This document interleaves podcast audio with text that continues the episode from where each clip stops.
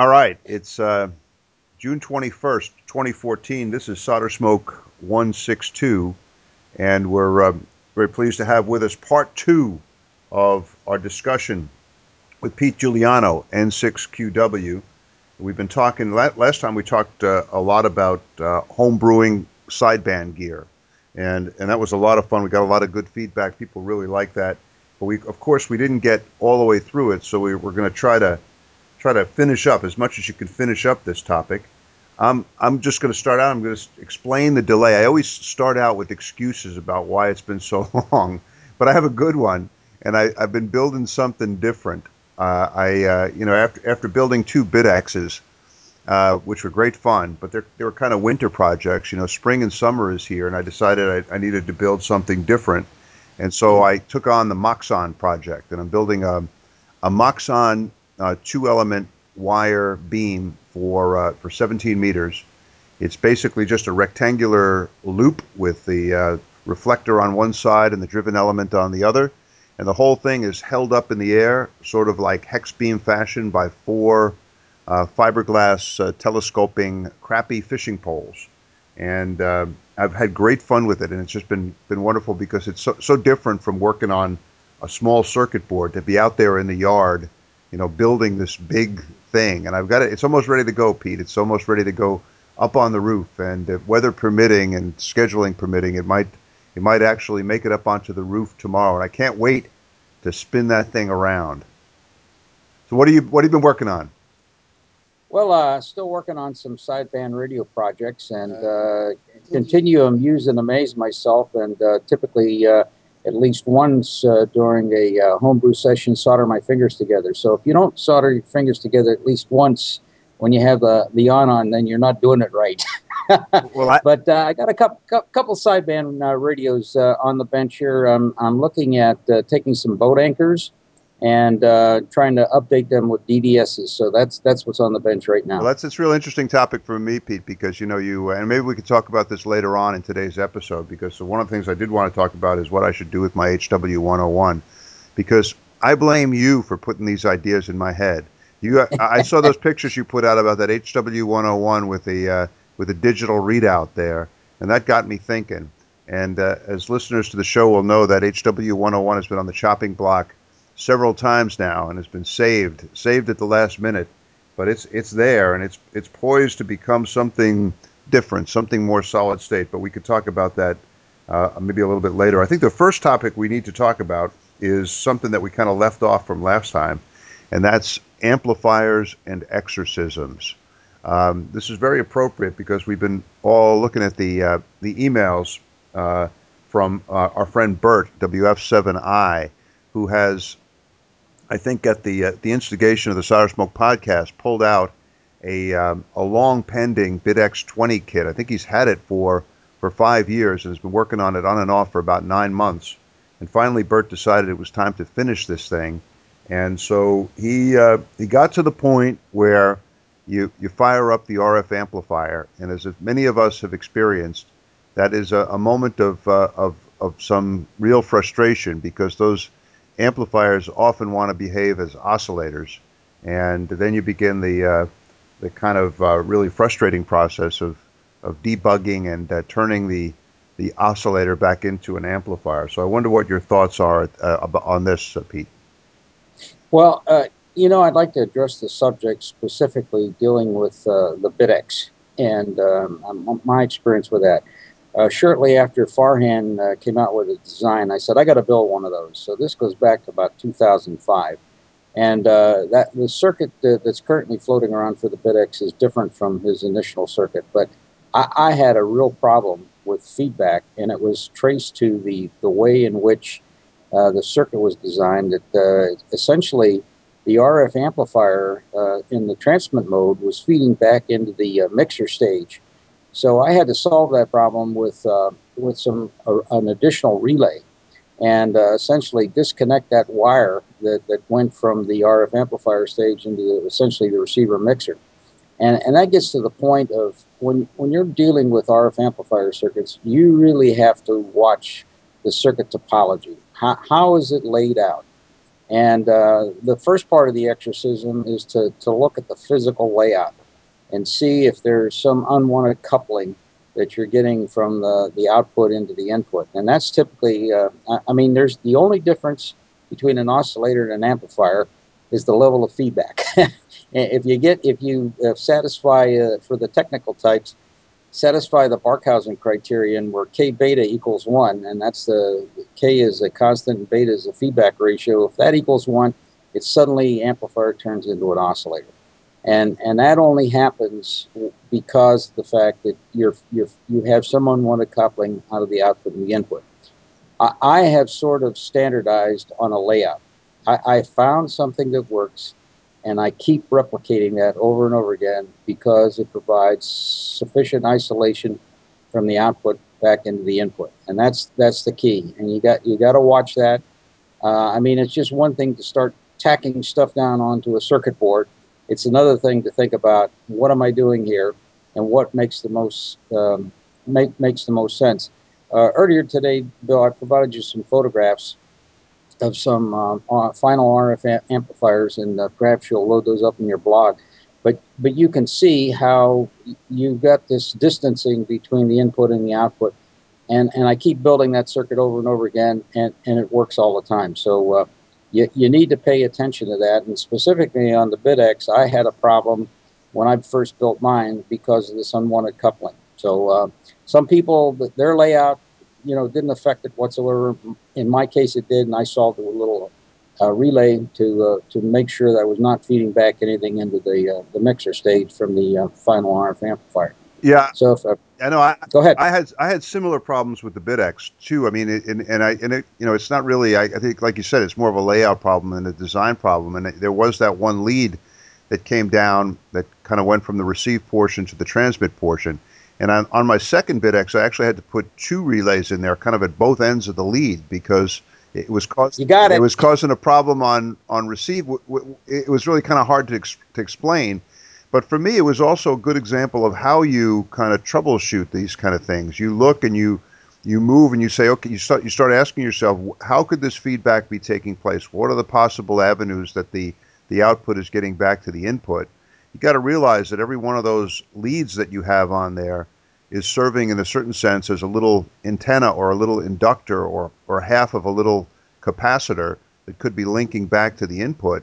So especially on those leads where you're carrying a lot of RF or on those leads that are connected to the input of a very high gain amplifier, they could be working, those leads could be serving as a really excellent kind of transmit radiator or receive kind of pickup coil and right. so that's what you really got to watch. Um, and you know, I, I, think what you said about topology and not just tacking stuff down is very important because in other parts of the rig, you know, you don't have to be that careful because you're dealing with very very low levels of RF.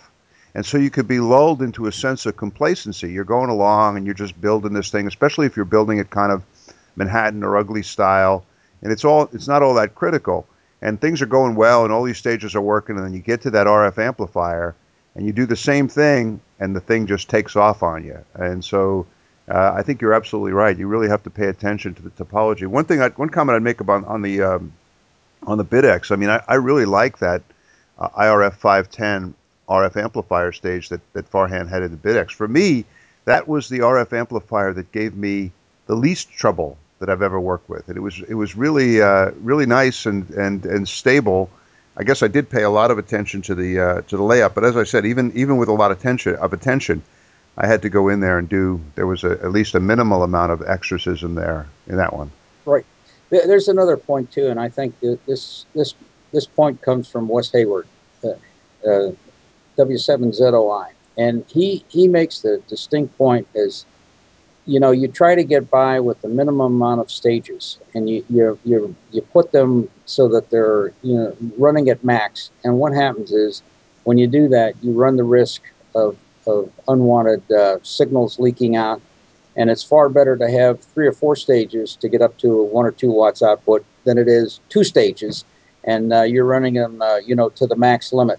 So that's another thing too is to take a good hard look at the uh, stage gain And if it takes uh, one or two more devices to get you there, uh, then you have a, a, reasonably stable signal coming on the output versus just two devices. And uh, boy, you got real problems with that. Yeah. So uh, that's another thing to take a good hard look at. Yeah, and I think that's one of the beauties of the BitX design is that that most of those amplifier stages are not at all running close to, to max. They're running them at relatively low gain and so that that prevents you from being in this situation where they're um, they're going to be taken off. They're all uh, you know feedback amps too, and I think that helps yep. that helps with uh, with stability. And so I mean that design really helps you, but you really do get uh, get it could get into trouble. When I looked at Bert's rig, you know I, have been all of mine are kind of big, kind of uh, eight by ten boards with lots of space. Uh, but when I looked at Bert's, it's it's the Hendricks kit, and it's on a, a really small board it looks like it's about you know maybe maybe four by four inches and small. And and he was he's talking about how it's supposed to put out I think 10 to 15 watts. And that really wow. I mean, uh, for me, uh, when I looked at that, I kind of when I first saw the picture of the rig, I said, well, I can see why you've got you've got so much circuitry jammed into that one little board. And you know, if you're pumping 10 watts at one point there, I mean, just because of the size of the board, you're going to have you know 10 watts within you know within a few centimeters of the input, and it's really hard to get the kind of of spacing that would make that thing absolutely stable. And what Bert is noticing, I think, is is what's going on here. He he says that you know if he runs it at five watts, it's stable, and he doesn't see any signs of it taking off on him. But if he tries to crank it up a bit, and he tries to push it up to 10, 12 watts, then he starts seeing the signs of of feedback, which is what you'd expect because you've got You've got a feedback path there, but at low power levels, it's not meeting the, the, the criterion you mentioned. But you put a little bit more juice in there, and it does. Then you get the feedback loop, and then off it goes. So uh, right. I think this is another right. another uh, kind of benefit of, of, giving yourself a lot of space. Absolutely, and you know, I wanted to comment uh, one one more point about the BitX Um, that is really a robust design. Uh, when when I built mine in 2005, I, I used sockets in all the transistors. And I ran all kinds of different transistors in there, and and it works. And I mean that you can't say that for for most circuits. I mean most uh, they optimize the circuit for a specific device, but that that and as you point out, it's all the stages are not high gain. So uh, you're, you're, able to. I, I, had a bag of two N706s and uh, ran those through there, and uh, two N3904s, two N2222. So whatever you got, plug in the socket and you're ready to go. So uh, that speaks well to the to the design and that the fact that it can handle all those. The one, only one area I ran into a problem was with the uh, carrier oscillator on the 2N706s, and I think the junction junction capacitance, the 2N706, is, is different from the 3904s and 2222s, and and I had a little problem of warping the crystal uh, to right onto the uh, where the BFO should be. So uh, but that that that I thought is uh, my hats off to Farhan. He's it's a superb design. No, it's wonderful too. But you do you do notice I, the one difference I noticed in different types of transistors was in the um, in the mic amplifier circuit. When I when I put mine together, the mic amplifier, I just when I when I first got it going, I was first working on the transmitter. I was getting very very low levels of power out, and I I looked at um, the mic amp, and the mic amp was where the problem was. And I looked at the voltage on the collector and it was way low. It should have been, I mean, it should have been like six or eight volts, and it was down around one or two volts. And um, I, you know, at this point, I, you know, I checked everything, and I knew that I had all the components in there that should be in there. But here we find the advantage of working on a project where lots of people around the world are also working on the project. So I just Googled it a bit, and I, you know, I Googled like, you know, mic amp problem BitX, and sure enough, there was a guy, I think in Norway, who had come across the same problem. And he, when he looked at it, he concluded that the in the original design, the uh, the the transistor that they were using was uh, not as was, was was not a very high gain device at audio, and and so he said that because we were using I think uh, two N3904s or something like that, it was it was the result was that there was there was just too much current flowing through it, and it was bringing down the collector voltage. So he recommended a change a change in the bias um, uh, resistor network that I made, and then right away it it, uh, it it it was right where it should. There you go. So it was it was a kind of a it was a very satisfying, very kind of collaborative uh, fix, and uh, it, I think it just shows you the way you have to do things when you're working on it. But uh, I mean, I, I always just counsel patience. You really have to be patient when you're trying to to solve one of these problems, uh, and you have to go at it methodically. And I think you have to just sort of resign yourself to I'm going to fix this, but maybe not today, but I will eventually. Uh, that that's kind of why I've standardized on the NE5534 IC for my microphone amplifier. you'll you'll find every one of my radios is that's what I use. Yeah, well, I mean, we got a philosophical uh, thing there too. You know, I have this uh, aversion to the to the chips, and I know it's kind of irrational, uh, uh Pete, but uh, I guess to each his own. But it is good to have those standard uh, practices. Hey, you know, I'm thinking. We were just talking about um, the size of the layout, and I'm a I'm a, I was really admiring your your shirt pocket rig. So this might be a good moment to talk a little bit about you know wh- when you decide to build something small, and I think I think this is kind of a strategic decision that homebrewers have to make. I mean, a lot of guys I think get get attracted to uh, to QRP and homebrewing when they see all these fantastic rigs that are being built, you know, and, and stuffed into an Altoids tin or something really small. And I, you know, I, I my experience has been that if I start with a box and a PC board that I think is big enough, given my style of construction, like kind of Manhattan style ugly, by the time I get to the end, I'm always kind of really short on space. So my last two projects, I decided to start big. And so I start with these 8 by 11 boards that uh, that Jim AL7RV now W8NSA sent me a while back. But even with those big boards, it's amazing. I start building a BitX. I'm building on a board that's the size of a piece of printer paper. I think I got plenty of room. And then at the end, I'm at the left. I'm in the upper left-hand corner, just kind of scrounging to get stuff in there. Um, so I, I, think it, it, it takes a lot more skill and planning and what you'd call noodling to uh, to get the same kind of circuitry in a smaller enclosure. And I, I think that really when people are kind of starting out in uh, in homebrew construction, especially for sideband, they might be uh, you know well advised to, start with a big board and a big box, and then have extra room instead of running out at the end. But maybe you could share with us some of your experiences with that beautiful shirt pocket rig. Uh, absolutely. And uh, I, I, should tell you, uh, there's nothing wrong with building several versions of the same radio. Um, I, I, started out with the premise of trying to build a, a really small shirt pocket radio. And uh, uh, version one uh, was almost twice the size of version two. And what I learned from version one, uh, I was able to apply to version two. But I, am I'm, I'm going to make a general statement. Unless there's some real requirement uh, that's dictated by, like, say you're a backpacker and you want to carry a sideband rig with you, and it's got to be really small and it's got to fit in uh, just a corner of a knapsack or something like that. Uh, there, there's no reason to go that small because it presents a lot of headaches. Uh, it presents a lot of headaches in the construction presents a lot of headaches in uh, with regard to servicing. I mean, you you need to uh, check every circuit. Uh, you know, my premises always start from the back end and work forward. So you got to make sure all those little individual boards work first before you tack them into the radio. And I should mention that Allison KB1 GMX that that that's where I got the idea about building the, the smaller version, coming up with a spline uh, down the center copper board and then uh, the individual circuits are kind of soldered to this copper board, and that's how you ultimately end up with a radio that's uh, two inches by two inches in the front panel and four inches long.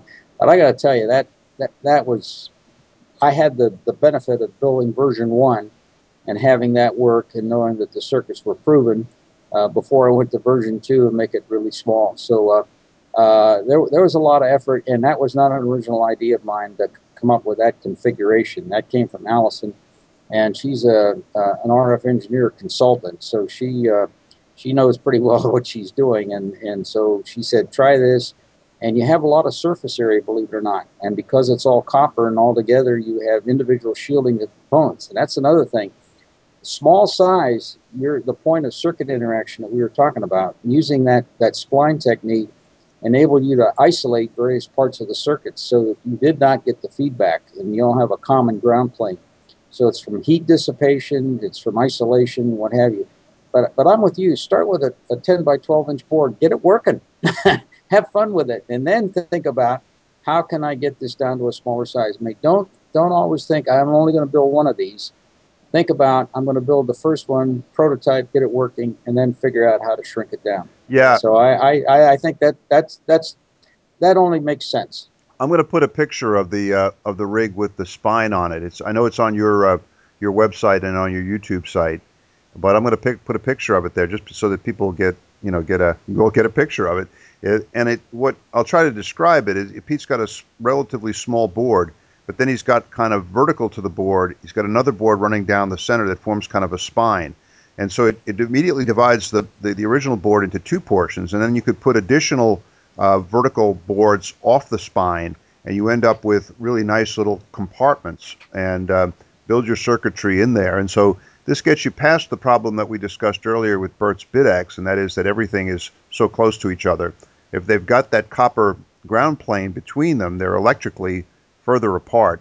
And uh, and Pete, I just wanted to, to, to agree with what you said about the advice from from Allison. Over the years, I've I've really benefited from her uh, real deep expertise on this stuff, and she's been really a source of, of great uh, advice and wisdom on home brewing and RF and, and troubleshooting for all of us. So, uh, three cheers for, for Allison and her, I mean, long, long uh, series of, of, of, contributions to the to the radio art. So, so great stuff. But yeah, and I think uh, I think smaller is is is harder, and uh, I've I've certainly been going in the opposite direction.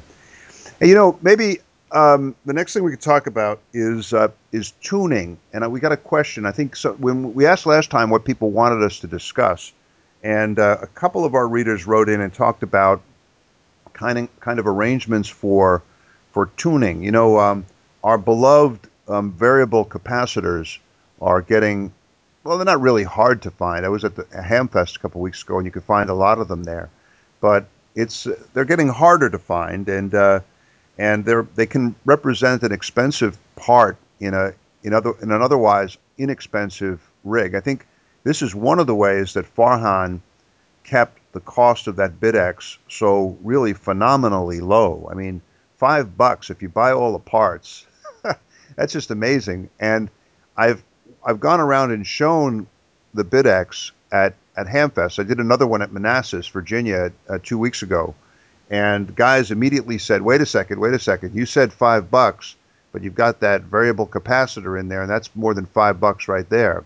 Yeah. And, and the answer is, of course, that that Farhan uh, used he basically used kind of a band spread fine tuning arrangement with the original BitX, and the the main tuning knob was, I, I believe, a polyvaricon, a really easy to obtain variable capacitor and then for the fine tuning, they used uh, a varactor diode. And so uh, th- this is really kind of interesting uh, circuitry, and it's a great way around the expensive variable cap. It also is a lot simpler than the um, the digital direct synthesis or SI 570 that we're seeing now in the Minima. And uh, but I wonder what your thoughts are on on varactor tuning and and polyvaricons. Well, I, I can tell you, um, uh, first of my experience, I've I haven't used a polyvaricon except on one radio and uh, had it in there a short while and then pulled it out. It, it was drifting. So um, I mean, we got to understand what they are. You can buy a polyvaricon for a couple of bucks, and uh, it, it's not like the sturdy, heavy mechanical uh, Arc Five type capacitors that some of us have stashed away somewhere with a gear tuning that uh, you know won't drift. And uh, you know when when faced with tuning, I either use the DDS or a Varactor. And and the beauty of the Varactor uh, is that you can do some wonderful things with uh, resistors to to limit ranges.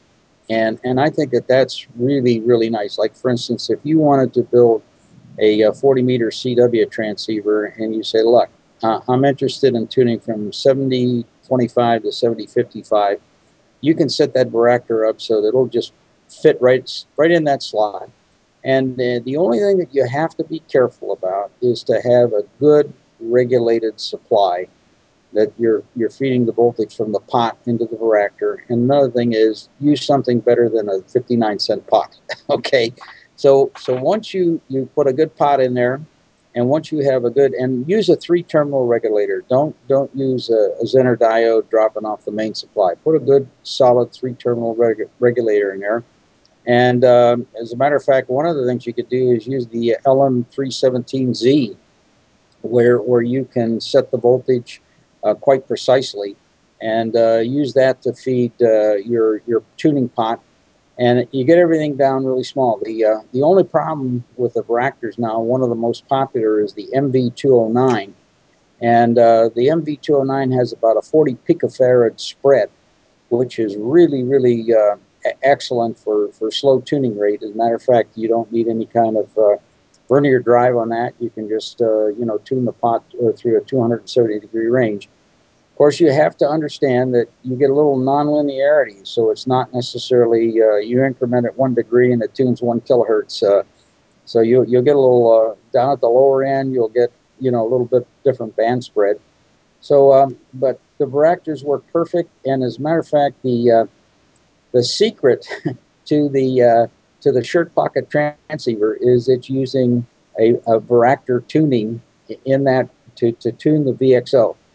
So it, it, it sets the capacitor range uh, through a very, very small, high quality pot. It's a 10K pot.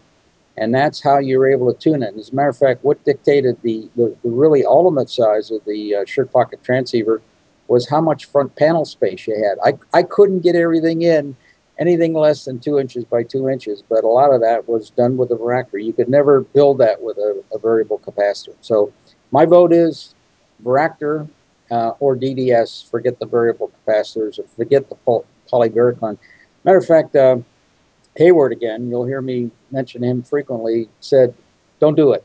and so that was sage advice. Uh, uh, sure, you can do it in a pinch, you can do it to get something working, but you know, in the final configuration, I, would go with the Varactor if you're not going to use the DDS. You know, uh, you know, you mentioned uh, Wes, but I, I, I'm, I, I think on when I when I think about the Varactors, I think about uh, Doug DeMaw, and I remember, I think I may be wrong, but I think he offered some some cautionary statements on on using Varactors, and he pointed out that with the Varactor, and I guess it depends on what diode you're using and the quality of the pot and how much current you're running through it and how much voltage you're putting on it but some of these varactors, some of the diodes, can have kind of a long warm up period. It's ironic. You wouldn't expect it, but, but I, have experienced that too. For example, the last time I've used a varactor is in my uh, Herring-Aid 5 receiver. Uh, this is the, I, I've been telling the story here on the podcast. I'm sure people are sick of hearing about it, but it's a receiver that I tried to build first back in 1976 as a teenager couldn't get it working. And then I decided last year to get it going, and I did. And one of the things that attracted me to it back then was the physics of the Varactor diode. I, for some reason, you know, and who knows why these things kind of appeal to the teenage mind, but it, it, for me, the physics of the Varactor diode and how we were using it as a variable capacitor was really intriguing. I mean, what you're doing there is by varying the voltage on this diode, you're varying the width of the depletion zone in the diode. And you're in effect moving the plates of the diode closer and further away from each other, increasing and decreasing the capacitance of the diode. And I found that really kind of cool. And I want that's one of the reasons I wanted to build the Herring Aid 5. But I remember, I think in his QRP notebook or design notebook, uh, Doug DeMaw caution that you had to be careful because you know some of the ordinary diodes, maybe not the the one that you mentioned, but some of the ordinary diodes will take a while to settle down, which is you know you think that you're going with a solid state device and you're moving away from one of these old capacitors that you pulled out of an all American 5 receiver. You'd think that the solid state device would be more stable. But I, I really noticed that in the Herring-Aid 5, that if I I turned it on, there'd be a long period, maybe 15 minutes, 20 minutes, where I would notice the thing was just slowly drifting. And what was happening is I think that diode was just slowly kind of heating. And just, just as heating in a capacitor would change the capacitance, the heating in the diode, especially a small little device, will uh, will affect it. So, uh, um, but I, I, I I'm a I'm a big fan of the Varactors, and I'm really glad I got the Herring Aid Five going. You bet. Well, I, I think you're right because you're, you're, you're you know you're the junction capacitance is changing as you're saying as you're changing the depletion zone, and uh, capacitors drift. Why? Because of temperature. That's why capacitors drift. So uh, you know until it gets warmed up. Now I've had really good success with the MV209. They're very hard to find these days. Um, there are others, uh, and, and there's some other techniques, like for instance, they use two varactors back to back. Now that limits the that limits the tuning range, but that also would do something with regard sharing the heat through uh, through several capacitors versus one capacitor. So I mean, there's some some tricks to be done, but I have not seen that with the MV209. And it's just I bought a bag of them, and and the bag is not quite gone as yet, and I've had really good success with them. So uh, you know, that's been my experience, and, and quite a few radios I've built have the Varactor tuning, so I, am all for that. Oh, really good. I, um, yeah, I mean, and you know, you, you mentioned heat, and we're that kind of brings us to VFO stability, and it's a really interesting topic. But I think it's the kind of topic that if you're not careful, you could get really get dragged down into a, a technical kind of labyrinth because when I was trying to get my the VFO on the on the BitX 2040 rig stable, I started to do uh, I started to go back to the old QST articles and solid state design and experimental methods, and there are a number of really excellent articles in there about uh, temperature compensation and what you have to do and how you have to study it in a really detailed way of doing it. But I, I tell you what, Pete, I bailed out. I just said, you know, that's just it's too much. It's it was it was too complicated. And I guess you if you were really kind of into it and really really concerned about the the drift, or if you were working on a uh, a circuit for a commercial project where it was really critical, it'd be worth doing it. But for me, it was just it was just too much. So I just sort of did kind of a cut down version of it. And you know, there's a there's a number of pieces of uh, kind of of kind of ham radio wisdom that you employ. You know, you, you do want to use the NPO caps. You do want to split the capacitance up into several different caps, so you don't, you know, you'd be better off using three 100 picofarad right. caps instead of one 300 picofarad cap because you're spreading Share the, current out. Um, yep. And you know, uh, the voltage regulation, keeping the heat out of the box. So, for example, I have a little Zener diode and a resistor that kind of regulates the voltage, but I have that outside the VFO box. And just the fact that I have the VFO in a separate box, I think really helps. But but even with that, I think like one of the things you have to realize is that one of the, the moment that that's that that VFO becomes stable is really the moment that the interior of the box reaches thermal equilibrium. If it's not at thermal equilibrium, it's going to be drifting because the temperature is going to be changing.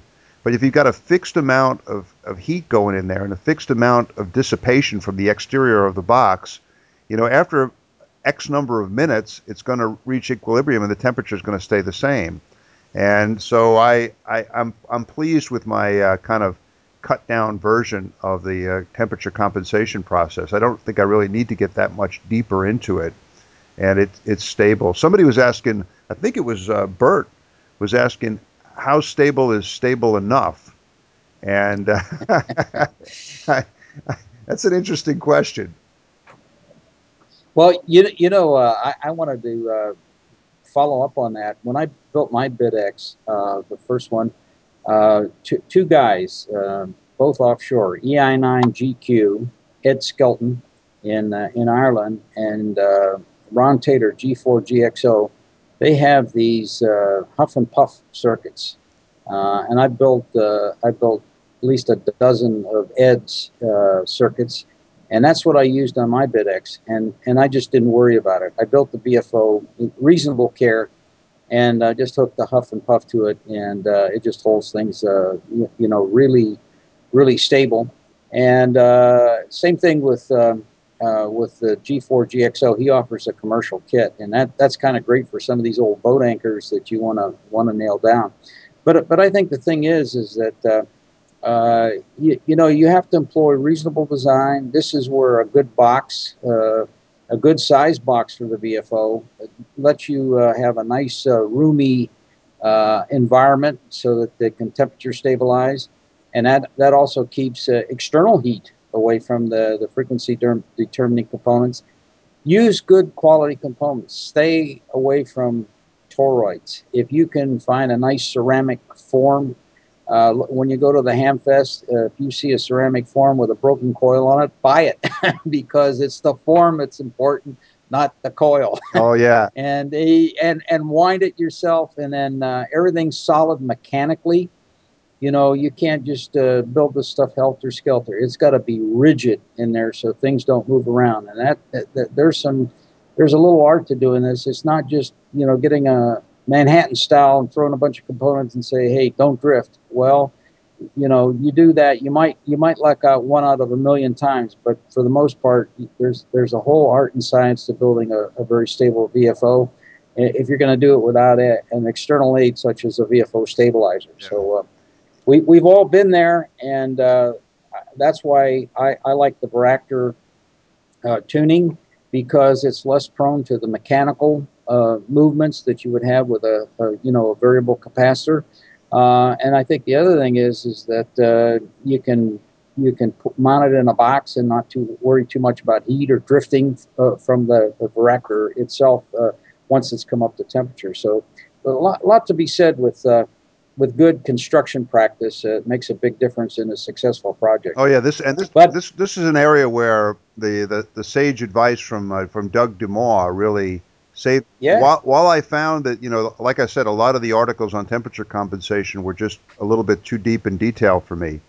DeMaw presented, as he always does, a really good kind of the basics, what you really need to concentrate on, and all the points you mentioned. But I'm really glad you mentioned avoiding toroids because that's something that Doug DeMaw really uh, kind of mentioned a lot. And he said you're much better off with even kind of an air coil, uh, an air core coil. So when it came time for me to build the uh, the BitX 2040, I was looking around for something of suitable size for the coil form, and I, I found a, a coat hanger. And you know, some of these coat hangers have along the bottom kind of a horizontal cardboard tube and I guess it's about I don't know maybe two centimeters wide or something like that, maybe one. And I just chopped it up, and I, I, I took out a chunk that looked like it was about the right size, and I just started winding uh, enameled wire on it, and then using my LC meter, just periodically measuring how much inductance I'd put on that thing. And I got it up to like three microhenries, which looked about right. And I took it and I, I glued it to a chunk of balsa wood and then the so the balsa wood supports it, the, and so there's not a whole lot of thermal coupling there. And then I just glued the balsa wood to the base of the, the PC board, and that's it. And it was so much more stable than anything I had tried with uh, with a with a toroidal core. That uh, well, I, I, thank Doug DeMaw. His his influence is still being felt. Right. I, I wanted to get back to Bert's question: How stable is ah, stable? Ah, yeah. I want to share a story with you. Uh, no, no older than about three days ago. I'm on the air with one of my homebrew rigs, and the guy at the other end said, "Get on frequency. You're 20 hertz low." Oh man. Oh, this is this is a sore point. I got one too. I got one too. Go ahead, finish.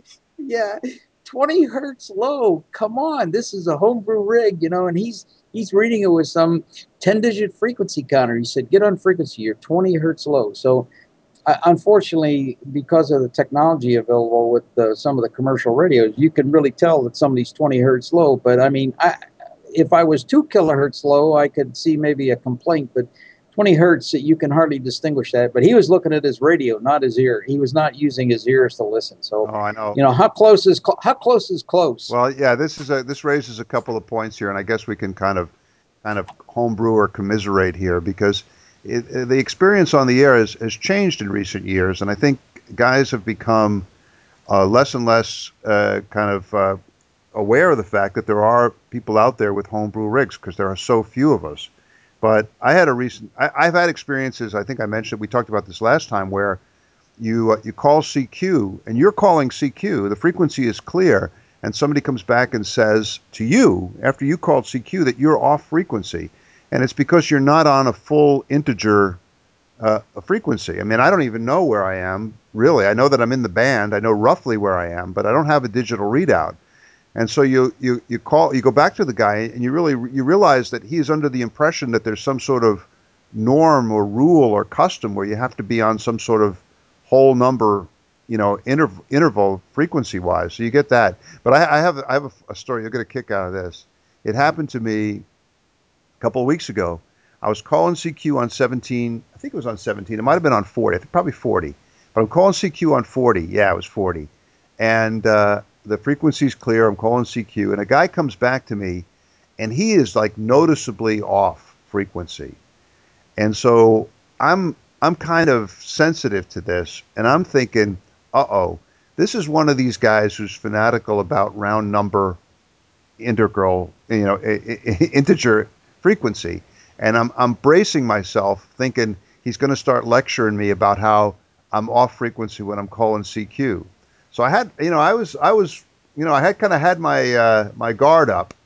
I wasn't going to get into a big, you know, dispute with him because I don't do that on the air. But I was, I was wary. But you know what, Pete? It turned out to be exactly the opposite, because it turned out that he was running a Hallicrafters HT50, and he was doing the best he could to zero beat with me. so I, I finally had yeah. run into somebody who had uh, you know, less capability in terms of frequency accuracy than I did. So we had a nice, a real nice chat. The two of us there, probably uh, drifting, drifting along to the, uh, you know, creating anguish among the uh, the guys with the ten-digit frequency readouts. Yeah, absolutely. And as, as a matter of fact, it's curious. I was having a QSO last night with one of my homebrew radios, and uh, the guy says, uh, "You know, we're on point five. I said, "Yeah." He said, "Well, I don't have any hangups about always calling on even integers. He said, I just put the radio where it is, and he said, I'm, I'm glad you picked me up. So it's kind of the reverse. And we were sharing the fact that uh, when we first got started in this hobby, uh, and as a matter of fact, uh, as of yesterday, it's been 55 years for me. Uh, my, my first rig was a 6L6 on a wooden chassis and an ARC 5, uh, 80 meter ARC 5 receiver, and, and, you'd call CQ and tune up and down the band, listening. They didn't zero beat you, you know somebody had a slightly different crystal and they were listening at you and you had to listen for them. So it was not unusual to be 10 kilohertz apart uh, having a QSO. And that, that was the old days. But today it's uh, 10 hertz and you're off frequency. Well, I was on, you know, I, I, I always tell everybody I, I, pretty much, I still have, not my original rig, but my original general class rig. I still have it sit, sitting there right next to me. It's the, the Drake 2B and the Hallicrafters HT37 and I, I, don't use it that much, but it's still here. It's ready to go. It still works, and every once in a while I'll fire it up. And I, I did, and I, I, guess I hadn't let the HT37 warm up sufficiently because it will drift a little bit if it's from a cold start. It's usually pretty good, but it will drift. And um, so I, I, was talking to this guy, and you know, he, he, he kind of sounded kind of cranky, if you know what I mean. And he, he, he kind of came back to me and he said, Hey, you know, you're drifting you're you're drifting like it was like a shocking revelation. And i said yeah well you know i'm running a hallicrafters ht37 and i kind of joked. I said it's it's it's older than i am. And he said um, well he came back and he said it's it's it's it's drifted. I said well how much? How much of a drift do you think it's had? He said well i i think since we've started it's drifted like 200 hertz. Wow. And i and I said, well, I said, you know, that's just the way it is. These older rigs, they drifted a little bit. And, and he, he then he came back and he said, in this modern day, that's just unacceptable. Unacceptable. And I, well, I just, I, I kind of just wrapped it up at that point, but I, it wasn't unacceptable to me. And I'm the one who's, who's running the rigs. But anyway, it's a, it's a new day out there, uh, uh, Pete, and we, uh, we home brewers have to kind of, uh, kind of stick together. Hey, let me ask you a question. Have you ever worked randomly on the air another homebrew phone rig? Uh, yes. Wow. I have. Wow. Yeah, and Cure QRP. QRP. QRP. Yeah, but it's it's been really rare, really rare. Most of the time, when I say I'm running a homebrew transceiver, uh, and then people will, I find now that uh, people have their computer right next to them they'll they'll look up my call sign on QRZ.com and they said, "Are you using the radio that I yeah, see in the picture?" That's a lot of I'll fun. say, I'll say, "No, not that one." But if you scroll down, I'm using that one. And so, uh, but uh, not too many. As a matter of fact, you'll hear people quite honestly admit, say, "Look, I've been a ham, you know, ten years, and I'm a appliance operator. I just don't know enough to do that." And and you know, on on the other hand, though, uh, Bill, I I think that that's if you want to be in this hobby, you have so many facets. You could like the homebrew or just operate, but I, I think it's uh, kind of fun to build a radio and get on the air and say the station here is homebrew. I mean, there's just a, buzz I get to be able to do that, and uh, you know, I got the screwdriver out a lot with the homebrew radios, and the soldering iron is always on sort of warm, but uh, I mean, I, have learned a lot, and and I think today, and that was a comment I made last evening. There is so much new technology available to us that it, it's all building block approach. And and you know, when I built sideband radios uh, 30 years ago, they were all vacuum tube. That was a major undertaking, but today it's far easier because the the blocks are simpler and there's uh, there's a, a, a lot a lot a lot of technology available to you, a lot of information on the internet. That's the other thing too, is that you have a lot of resources available to you to, to try different things. Yeah. So, well, you know, I, you mentioned you know uh, appliance operators, and I, I, don't I don't really like to you know I, I joke around sometimes about it, but I, I don't like to, I don't want to offend anybody or anything like that because everybody has their own thing that they like, sure, and it's sure. and it's a hobby. But I heard a phrase this week that really kind of caught my attention, and it's it's one step beyond appliance it's commodity. Now, look, let me explain. I, I listened. There's another uh, podcast that I listened. I think it's really nice. It's uh, it's ICQ podcast. It's out of the UK. It's a father-son team, and the father is in in South London, and the son is in Ireland. And they get on, and they, they really they do a nice job. And it's it's I think it's not really oriented towards homebrew ham radio, but they do a lot of discussion of kind of cutting edge stuff and uh, the digital modes and everything. And they're two very nice fellows, and, they, and it's really nice to have the kind of the father son combination there. But I was listening to him the other day, and the father was lamenting the fact that he was looking at a new handheld, I think that he had purchased from Kenwood, and he had been for, he had spent his career in the in the in the business of servicing mobile radios, and somebody had brought him a radio that needed to be fixed, and he cracked it open and he looked around and he found the part that he needed, and he, he got in touch with Kenwood, and they told him that that spare parts for these radios are not available and will not be made available. So they're basically, and then they these guys started talking about these radios have now become commodities. That it's it's it's very much like what's happened with computers, where you don't fix it, you throw it away. I mean, you know, it's like at work. You know, you call the IT guys, and they just they come in with a cart with another computer, and then boom, it's gone. They just put another one in there. It's like one part.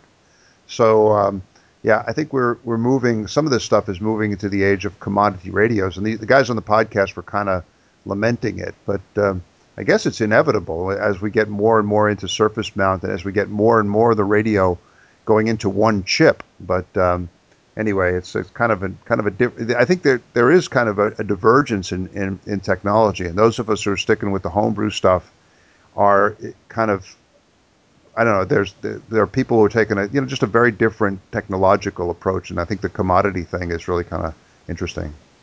Well, you know, there's a, another side to this, Bill, and I guess it's uh, I'm a product of having been around a long time, and uh, and and a dollar is still a lot of money to me, and uh, I, I just I, frankly I have a hard time going out and spending five thousand dollars for a radio, you know, and uh, but some people just it's a blink of an eye. As a matter of fact, I happened to see. Uh, uh, I think it's the latest uh, QST. There's a new uh, SDR radio called the Zeus. Have, have you seen that? No, no. It's it's it's it comes from SSB Electronics in Germany, and it's a 15 watt radio and uh, it just uh, really looks good. As a matter of fact, it's being distributed by the, the guy used to be with Ten-Tec. It's now got the Vibraplex company. Uh-huh. Uh, Scott Robbins. Scott Robbins, I think is the guy's name. Anyway, that thing cost fifteen hundred bucks, and and I'm saying, you know, I have a problem spending fifteen hundred dollars for for a radio that puts out fifteen watts. So that's why I think the value of the homebrew is you can build a 15 watt radio maybe for $100, you know, and it's possible, like the Farhan example, you know, $5. So, and many times when you get those radios, you don't operate all the bands. There's, there's two or three bands we all like to operate, you know, 40, 20, 17, 15 meters. So uh, wh- why not why not build something yourself and add the features? And uh, with the uh, with the technology that's available, you can have a, a good quality radio that you build yourself, don't spend a lot of money, and it gives you most of the bells and whistles. It won't have, you know, multiple memories, and it won't have, uh, you know, a lot of things, uh, DSP and uh, all sorts of things, but but it'll have you a, a, a, good enough radio to make lots of contacts and have a lot of fun, and you don't have to spend a ton of money to do it. Yeah, you know, but it, it's interesting uh, in terms of uh, the expenditure or the investment. I had an interesting question when I was out at the Manassas Hamfest uh, two weeks ago. Um, I was giving a, the talk on the BitX, the same one that I had done earlier at, at Vienna Wireless, and you know, there was a pretty good crowd there. It was we had 20 or 30 guys in the group, maybe maybe a little bit less, maybe around 20, but they were all very interested. But when I, I went through the whole thing, and I actually did have one slide where I talked about how much time it took to build one of these things, which I didn't really find excessive. I said that I worked on it a little bit in the morning before work, and the whole thing came together in the course of about two months, which for me seemed fine. I mean, it wasn't like I was working on it for a decade or anything like that. But uh, anyway, at the end of the presentation, one guy stood up and he kind of, I, I don't know, it seemed a kind of a pointed question. He said, Well, how many hours have you put into this project?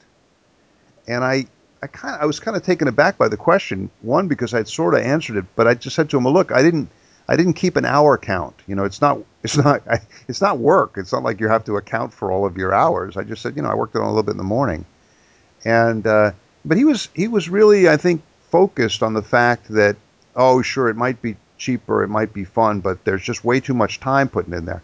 I didn't have time to think about it, but I would have, I, I think if I had to answer it again, I would have said, well, I, I didn't keep an accurate count, but almost all of them were fun, and I enjoyed building it. You know, and right. so it's not yes. it's it's not like it was this great sacrifice. It's not like I was sitting there at the bench, you know, suffering. You know, and uh, and I, I so yeah, I think people have you know different reasons for not wanting to get into homebrew, but again, it, it's to each his own. So, hey, uh, it's it's it's an investment in learning yeah. too. You know, as you build each stage, you learn about it and say, "Oh, that's why that works." So that's great. Yeah. Listen, I, I we're we're running up to our, our hour point here, and again, we haven't really hit everything. So this, this we may have. I'm hoping we're going to go to part three eventually, Pete, if you don't mind. But maybe a couple things, a couple things we could talk about before we go. Is there anything that you wanted to talk about before we wrap up, or any of the topics on your list that we hadn't hit? Well, I, I want to talk about your HW 101. Ah, yes. what should I do? yeah. Well, I got to tell you, I when I did that project with the HW 101, I was really impressed with the Heathkit engineering. I was really impressed. Uh, it is a good quality radio that was designed in the 1960s, maybe latter part of the 1950s, and and with some things that you do, there's a uh, there's some wonderful information on the internet about how to modify the radio to add some changes in components, uh, change a couple of tubes. Once you do that, you have a really, really excellent radio. And when you add uh, a digital display to it and you add a frequency stabilizer, I put an X-Lock in there, that thing doesn't move. And with the AAD uh, digital display, it follows the sideband. So you put it in lower sideband, the display says lower sideband. You put an upper sideband. So I mean, that to me is really cool, and uh, it, it, just sounds so good. Uh, I mean, the only one objectionable thing is uh, if you're in a small space, it gets a little warm because you got all those tubes uh, with, with the heaters and the filament voltage but the audio is great. The, the transmitted audio is terrific. And I, I, I, in general, I'm just saying there's a lot of boat anchors out there that you could acquire for not a lot of money that if you fix the drifting BFO, which essentially is what the X-Lock and the digital display does, you, you have a radio that will compete with anything today. And it's a really, really, it's sensitive on the upper bands.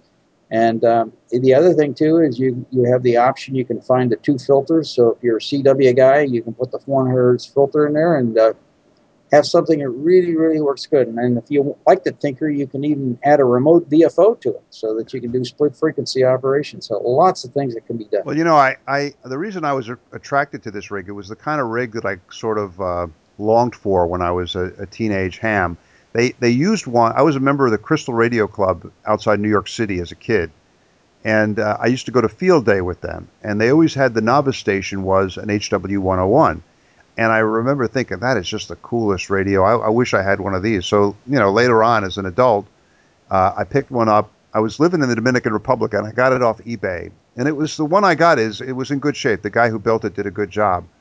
But I I found that uh, I, I agree with you what you say about the design, but I found that it it's the kind of rig that because you know Heathkit was trying to make a poor man's KWM2 and so they, they cut a, quarter, a lot of corners to save money. And so a lot of the components in there, you know, are not built to last for the millennium, you know. They they're and so I I mean I joke about the HW101. There's actually a clutch in the HW101, the dial clutch. There's a button on the front that you would push to calibrate the tuning dial to the actual frequency. And I one time in the Dominican Republic I pushed that button very gently and I heard this disturbing crack sound from behind the panel. The thing had shattered. I mean, it, it had dried out and shattered. I, I the, the VFO was jumping all over the place. So in one of my initial forays out onto the internet to look for advice, some old timer in Arizona sent me back an email and said, "Put three drops of oil on the reduction drive at the on the VFO, and it'll solve your problem." Three drops later, the thing's working. So I'm thinking, God, this is a rig where I have to change the oil and change the clutch. I mean, this is this is like high maintenance, you know? Yeah, so yeah. I, yeah. I, I like the rig. It gets it gets hot and everything else. But the other thing is, a lot of times when you hear people talking about kind of redoing an HW101, they talk about going in there and changing all the capacitors. You know, change all the capacitors, all the bypass caps, all the caps to ground, change them all. Man, that's a lot of capacitors, a lot of boards in there. It's a lot of assembly and disassembly. So I get turned off by that. I never really liked also, I don't know how you feel about it, but but a tube sockets on PC boards, it just seems to me kind of a I don't know, kind of a kind of a weird hybrid. I don't know. Some people I guess like it. I I, I don't know. So here's my question. What I you know I, I think you probably heard me a couple times thinking I was thinking about completely gutting it. Take all the tube technology out, except for the driver and the final, right? And then use the filters use the even use the VFO. Put a put an FET in, in, instead of the tube the tube oscillator, and then basically replace all the circuitry in there with BitX circuitry. In other words, turn it into a BitX 101. The advantages would be real simplicity. I already have the filters. I have the CW and the SSB filters. I have probably enough, you know, all I, I'd leave all the frequency components in there so I could switch bands. I could end up with a five band transceiver as we have now. Um, and I'd get away from most of the heat, most of the tubes, and I'd end up with a very kind of simple circuit. But I, have I've, I've had this thing on the bench a couple times that I just don't have the heart to do it. So what do you think? Well, uh, interesting you should mention that because um, in 2009, I, I, built a solid state version of the HW100, which uses the filters and, and all the frequency scheme. So if you look on my website, uh, www.jessystems.com, you'll see the 209 2009 transceiver, and all the circuits are there. So if you just want to lift those circuits, you could take and replace everything, use the same frequency scheme uh, in my case, I replaced a Heathkit VFO with a PTO out of a Ten-Tec. So you get the advantage of a, of a, a PTO better than the vacuum tube VFO. So uh, if you want to do it, take a look at that. And essentially, you could gut it and just use those circuits, and then keep the driver in the final, and you'd have a you'd have a hybrid hybrid radio. So yeah. I'd say I've done it. So there's no reason why you can do it, can't do it, and and and that filter is really, really excellent. That's an excellent filter. It's wide enough so that it doesn't sound pinched. And so you'd end up with a really nice uh, product. Matter of fact, uh, on the website there, there's a YouTube video. You can click on that. You can listen to the radio operating on 15 and 40 and uh, 20 meters. Well, you know, you, you, you've inspired me here, but, you know, I got to say, the, the, the HW101, it's on the shelf behind me here in the shack, and I, I can sort of sense that it's kind of twitching it's kind of nervous. Yellow rig. Uh, and by the way, I, I, think the HW 101, I think one of the differences between the 100 and the 101, I think the 101 has a PTO in it. I think the, I think, am I wrong? Is it? Right. It's a VFO. Oh, really? Okay. It's when you went to the SB 101, ah, right. 102, that then you had the the PT, uh, the uh, PTO. Yeah, all right. actually, they used an LMO, uh, and they had that commercially made. You, you, after a while, they they were worried about people really building one of those in their garage. So uh, I think uh, people like um, TRW was making the uh, the, the LMO, so they call it a linear master oscillator. Yeah. But the uh, 101 has a VFO in it. All right. Let me ask you this: uh, one one one thing we, that kind of fits in well with this. You know, when I had problems with the HW 101, I, I realized later that a lot of the problems I was having with the rig were not with the core circuits of the rig. They were with kind of the add-ons, with the frills. They have a kind of an automatic gain control system that prevents you from flat topping on transmit. And uh, they also have a lot of circuitry in there for uh, for QSK and for Vox. And it was those circuits that gave me the most trouble, the most headache. I never really got the Vox circuits started doing weird things on me. It started cycling. And you know, you would set the delay for the Vox and it would be stable for a few minutes and then it would start doing all kinds of crazy things. So what I ended up doing was I ended up going in there and kind of removing these circuits from the rig. So I would, yeah, I basically turned it to push to talk, and that was fine.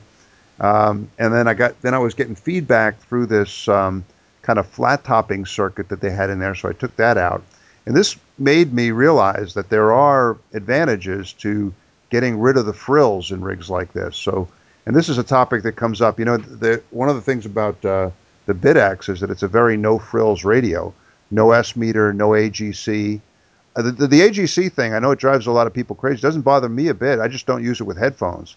Headphones are not recommended, but uh, I have a nice big speaker that sits behind it, and if it gets too loud, I just turn the volume down. I wonder what your thoughts are on uh, on no frills rigs, uh, Pete. Oh well, you know, the simpler the better, and uh, you know, if you don't, if it's not there, it's not something that can go bad or requires constant adjustment. So I mean, it, it's okay to have a radio without an AGC. Uh, that's what they made volume controls for. It'd be nice if it was automatic, but you can uh, just reduce the volume. And I think you're right too. With uh, with the headphones, uh, you risk uh, ear damage, so you don't want to do that. By, by the way, just a quick comment on the HW101. A lot of those things you you described, some of that is uh, the fact that the original Heathkit tubes were were not really good tubes, and they recommend replacing all the Heathkit branded tubes because they were five volt filament tubes instead of 6.3 volt. And uh, that's that's information. And some of those things that you described, um, there's a uh, lengthy document on the internet that tells you how to fix exactly those problems you've you've mentioned. So I mean, someone has addressed these, and I did replace all the capacitors, by the way. Not that hard of a job. and I didn't have to pull all the circuit boards to do that. You you can actually do it while while the thing is built. But uh, it was just something I had a bag of capacitors and I said I'll I'll try it. But uh, a lot of my radios are no frills and uh, they they work and they work well. And it's just that when you once you understand the limitations, then then you're okay. And if you want to add an S meter, you can. If you want to add AGC, you can, but not really required. And especially if uh, someone's operating QRP in the field, S meter doesn't make any sense and AGC doesn't make any sense. So if you're you're contesting, maybe you want that. But if you just want a radio that you want to plug in, simple is better. There you go. I'm with you. And I think on that note, we, we might as well wrap it up for this time. We've, we've made it through almost everything on our list, Pete. There's a couple things we still need to discuss. We need to talk about the uh, the junk box and how to make a how to gather the parts for a useful junk box. We need to also talk about ladder filters and whether they can be used on LSB and USB. There's a lot of discussion about that, and I'm sure we'll come up with a whole bunch of other things. So if you're amenable, perhaps we can uh, we can foresee a part three sometime. A- absolutely, absolutely. We'll just we'll work out the schedule and make it happen. I you, now you got me started talking about this stuff, you know, so I can't stop. well, our our listeners are grateful. We get a lot of good feedback, and people have really liked you uh, on the program. So let's plan for for part three. And I still have a few things pending. We're, the mailbox is building up, so maybe next time we'll, we can go through the mailbox. Maybe we can even go through the mailbox together next time.